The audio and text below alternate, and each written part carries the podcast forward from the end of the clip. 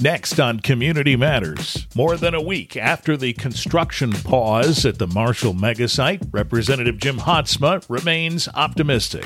I just would be stunned if it were to be stopped as opposed to paused. We'll talk more about that and the balance of power in the Michigan House as well. We'll also talk fire and environmental safety at the Marshall megasite. We have booms, we have barriers, we have hazardous material socks that we can put down to contain the water runoff so that it doesn't go into the nearby river. It doesn't go into a watershed or things of that nature. That's all coming up on this edition of Community Matters for October 7, 2023. Brought to you by Lakeview Ford Lincoln in downtown Battle Creek. I'm Richard Piet. Good morning. Thanks for being with us on Community Matters. Richard Piet here, brought to you by Lakeview Ford Lincoln here on WBCK Saturday mornings and anytime at battlecreekpodcast.com. Episodes there ready for sharing or re review, so to speak, if uh, you're looking for those. Well, welcome back to Community Matters Now, Representative Jim Haadsma. Good morning, Richard. A little bit of uh, back and forth now since we last spoke because session has resumed since then. Back to the routine. And it's been as uh, busy and as interesting as I would have predicted back around Labor Day. Well, that'll leave us with some things to talk about. One of which, of course, since we last spoke, is uh, the situation with the prospective uh, Blue Oval development in Marshall and uh, the construction stoppage that's gone on there. At this point, it seems as though this is a sticking point for the UAW and Ford as it relates to the contract negotiations that seem to be continuing. But at the outset, Governor Whitmer said she believed that Ford was being upfront and saying this is a pause and that they would resolve these issues and continue to move forward. Is that your sense uh, based on what you've been hearing since she said that? Yes, but first, let me again thank your sponsor, Lakeview Ford Lincoln, for continuing to uh, underwrite these programs and get this ongoing uh, legislative perspective to community listeners. Uh, it is my belief that this is, in fact, a pause. If you've been between Battle Creek and Marshall in the last month or so, you know that this Ford Oval Battery Park development is well underway. I would be very surprised that as much property improvement and modification that real property would be already completed and this be other than a pause. I concur with the governor. I don't think that this is a long durational pause. I do think that this does have a connectedness to the UAW Ford Stellantis GM strike. I'm hopeful, as is the governor, that there will be a speedy resolution to the strike. And once that's accomplished, I'm hopeful that Ford will continue its investment in South Central Michigan. Have you heard any response one way or another in terms of any maybe nervousness about any of this? And have other folks come to you and said, boy, could this really not happen? I think it was so sudden. I think it took the governor by surprise. It certainly took me by surprise. And that's only 10 or so days ago. There hasn't been a lot of opportunity for people to say, hey, could this really happen? I just would be stunned if it were to be stopped as opposed to paused. This is a $3.5 billion investment in South Central Michigan. 2,500 jobs are in the balance. All kinds of spin-off activity and occupations are also in the balance. I don't think this is going to be other than a short lapse. There has been discussion in the legislature about how to ensure that we have some more guardrails in context of uh, subsidizing economic development in a context such as this. So just this week in the state Senate, Mallory McMorrow, who's chair of the Senate Economic and Community Development Committee, uh, introduced legislation which would require that such subsidies in the future have some local engagement before, in fact, the subsidy is made, and also require that 20% of the subsidies awarded for economic development uh, go directly to community infrastructure such as childcare, community infrastructure such as road repair, yeah, so let's understand what that proposal means. Really, uh, that means that part of the subsidies would go in a different direction to support these community ancillary kind of things that happen as a result of big developments like this. And that would be the requirement. Right now, it goes entirely to, say, in this case, Ford. Is that the distinction? yes, I think we're a long ways from that legislation just presented earlier this first week of October from becoming law. Uh, it's just being processed by those looking at it, especially on the state Senate side. But in the future, and there's a lot of money going to local infrastructure in connection with this development of the Ford Blue Oval Battery Park in Marshall. But in uh, this development, there definitely would be a requirement before the enhancement grant subsidy is afforded 20% set off for the local community improvements. So I guess the question is, as my grandfather used to say, how does that grab you? Let's suppose this legislation clears the Senate, comes to you in the House. How do you feel about it? I would support it. I think it ensures that there is the local buy in and there is the local infrastructure build out that I think would make a development like this more palatable to a local community. And I think certainly we're likely to proceed without any kind of pause in context of the larger regional economic development picture the idea of these subsidies, of course, has stirred up a lot of discussion ever since they were announced.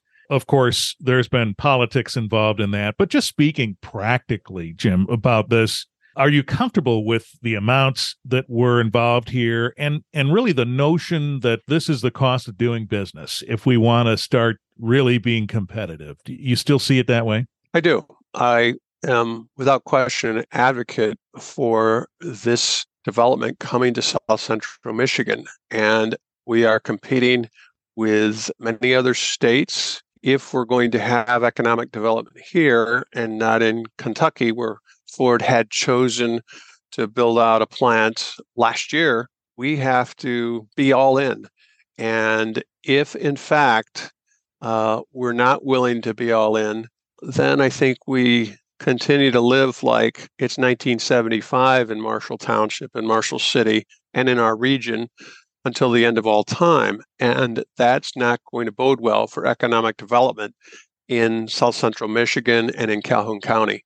We have to do something different because if we don't evolve, if we want to act as if it were 1975 or 1965 or 1955 and not have change, then we're not going to get more population build out in Calhoun County and in South Central Michigan. And we're going to lose jobs like we've lost jobs 20 years ago and 25 years ago in automotive and in the breakfast cereal manufacturing context. Here's an interesting thought. I was chatting the other day, last week, with uh, Joe Sobieralski at Battle Creek Unlimited. We were talking about the Denso announcement. He and the governor and her delegation went to Japan came back with uh, with a promise of updates to the Denso facility in Battle Creek. And he made a point of saying, you know, we have to look at more of these kinds of enticements that don't necessarily connect directly to immediate job growth like the Ford project is, but help bolster those who are already here in support of employment opportunities here. Do you see that as being a priority also that it doesn't have to mean a bunch of jobs are coming now? I think the key word is also in do I see this as being a priority also? I think that these are not mutually exclusive economic development strategies. I think we have to fortify uh, those manufacturing enterprises that are already in our community, like Denso, Denso is, of course, fortified by Ford Blue Oval coming to Marshall Township. But I also think, given some industrial losses that we've had in Calhoun County over the past 20, 25, and 40 years, we have to do our best to, especially given our I 69 and I 94 unique geographic position, recruit as well as we can to bring new manufacturing opportunity to our community. And again, speaking of uh, economic development uh, occurring in tandem with fortifying present industry and also recruiting new industry, I think that that also can be done conjointly with agricultural continued development and retail continued development uh, in our communities of Battle Creek, Marshall, and Albion.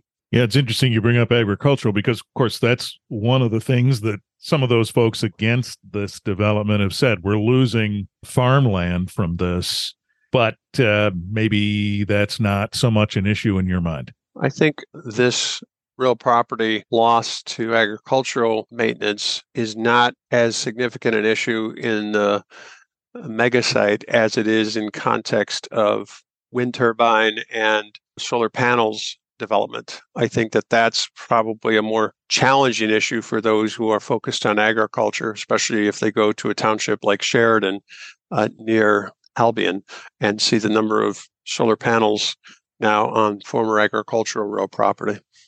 Well, earlier this uh, year, we talked about the idea that as you looked forward to the fall session, you expected more partisanship and maybe more than had been the case. How are you feeling about that so far? I think that continues. I, I think, and it may be from the perspective of being in majority this year as opposed to being in minority in the first two sessions I served, especially partisan filled uh, legislative experience. I didn't experience it as much from 2019 to 2022. Again, I think it was because I was in minority. I think you're you're in majority.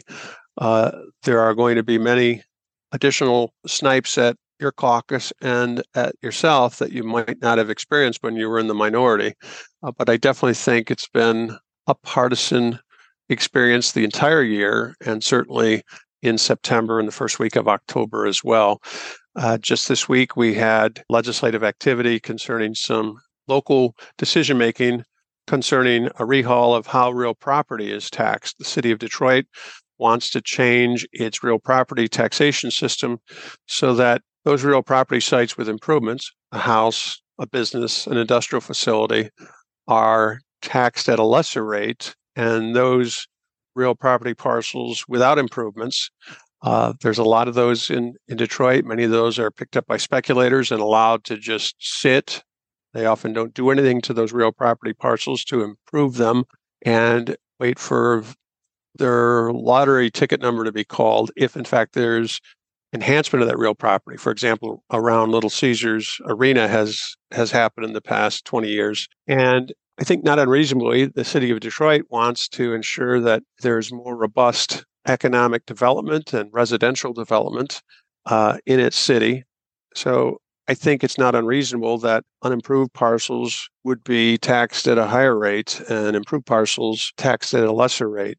It's been really interesting, though, in context of how not all Democratic members are on board, um, how other cities, Ann Arbor, for example, came into play this week want to be part of this rehaul of a real property system too. Uh, how quickly a 56 54 majority, which is a difficult to manage majority, can be compromised because someone unexpectedly leaves the floor for an emergency medical reason and we have to abort the rest of session and how negotiations take place bet- between the speaker and the minority leader in relation to votes on uh, bills. The specific bill is a priority of the Speaker of the House. Um, so I definitely think there's been a lot of partisanship. I definitely think that, from my perspective, it's more pointed than it was from 2019 to 2022. And I think it's probably going to become more accentuated by the possibility that two of our Democratic members might be elected to Southeastern Michigan mayoral positions in November 2023.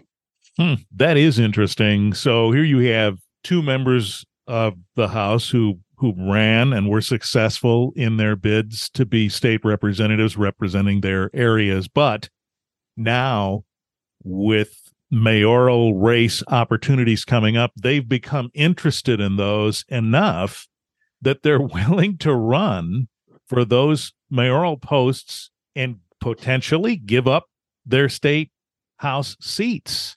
What motivates that, do you suppose? Well, I know these two candidates well. They came into office when I came into office following the November 2018 elections. And quite candidly, uh, they were working under a perception that we would be under term limits, restricting us to three terms of two years' time. That is six years altogether. And I apprehend that they were eyeing this opportunity to run for mayoral positions in Warren and Westland probably at least a couple of years ago. Hmm. And consequently, when Proposal 1 passed last November, November 2022, and term limits were modified in the House to allow six terms of two years per term, I think that they had already cast the die and were already committed to running for mayoral seats. I think in part it's motivated by exhaustion with driving to and from Lansing in the context of Warren or Westland and, and dealing with all the uh, traffic detours and one lane experiences that we have to experience while we're repairing the roads in uh, the second term uh, of Gretchen Whitmer's governorship. I think in part it's a longer experience without the tighter term limits associated with the state house. And I'm confident dollars has something to do with it because mm-hmm. these mayoral positions, if these candidates are successful, they were successful in getting through to a two candidate meetup following the primary or primaries in uh, August, if they're successful, they will make substantially more as mayors of those two respective cities than they would as state representatives and do it for a longer duration of time without having to face reelection every two years. I think it's yeah. kind of remarkable. The county board members, starting in 2024, will have opportunity to run for four year terms. In other words, by legislation, uh, last session, we changed the duration of years of uh, term limits of county board members from two years to four years, but state house members have to run every two years. And more remarkably, members of the US Congress have to also run every two years. So it becomes almost like a continuous campaign season for those serving in two year terms. And I think that that probably had some decision making motivation for these two members as well.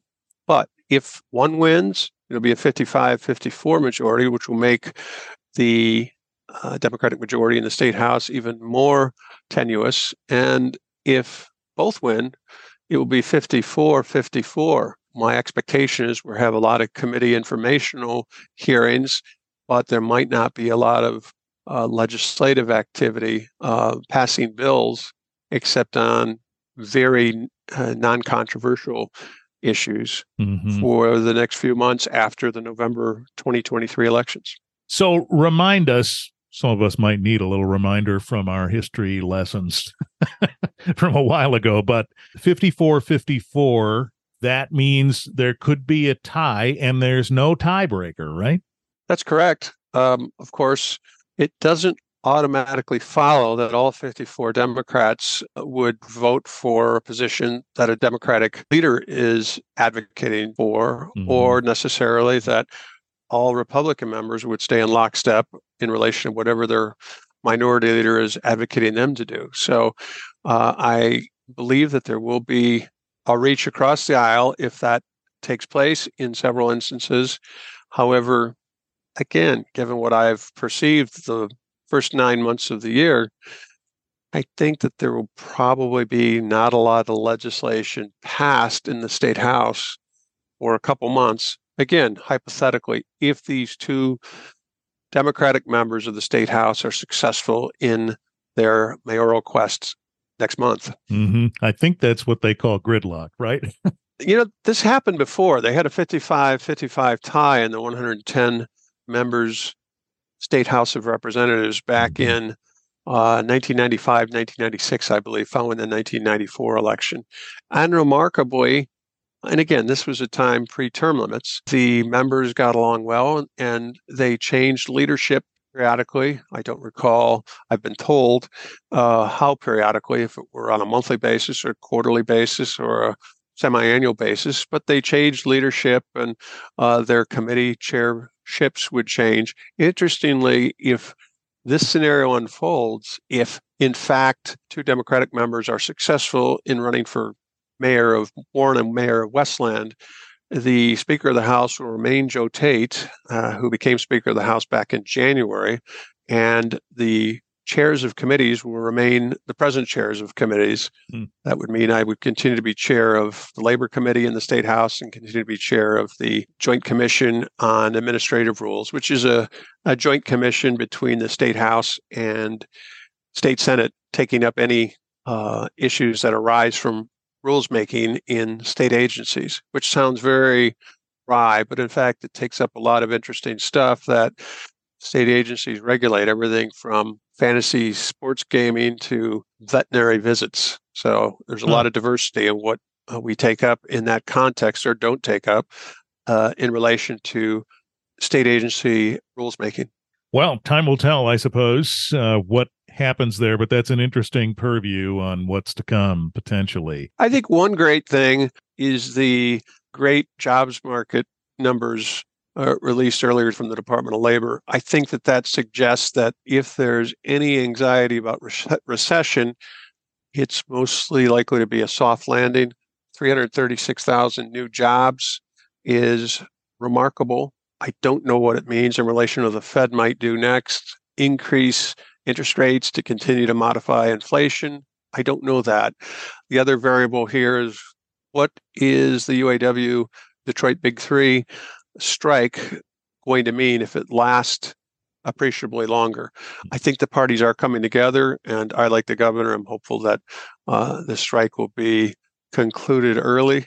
However, it may get more enhanced before it gets uh, done in terms of changes in workplaces uh, right now because of the strike. So, consequently, that's uh, an unpredictable variable which would significantly impact upon manufacturing and especially auto manufacturing among our suppliers in South Central Michigan if this strike continues indefinitely. Of course, we're talking here on the first Saturday of the month. And so that means you have your coffee talks today, right? I sure do. And those have been very well attended at Mr. Don's restaurant uh, on 20th Street in Springfield, south of Dickman Road and 20th Street intersection. And that is from 9 to 11. And over in Albion between 1 and 2.30 at a bookstore on Superior Street, just southwest of where the Shell station is, right on East Michigan and South Superior in Albion. All right, so that's coming right up here shortly after our talk at Mr. Don's and then in Albion later today. Representative Jim Haadsma checks in with us every month or so.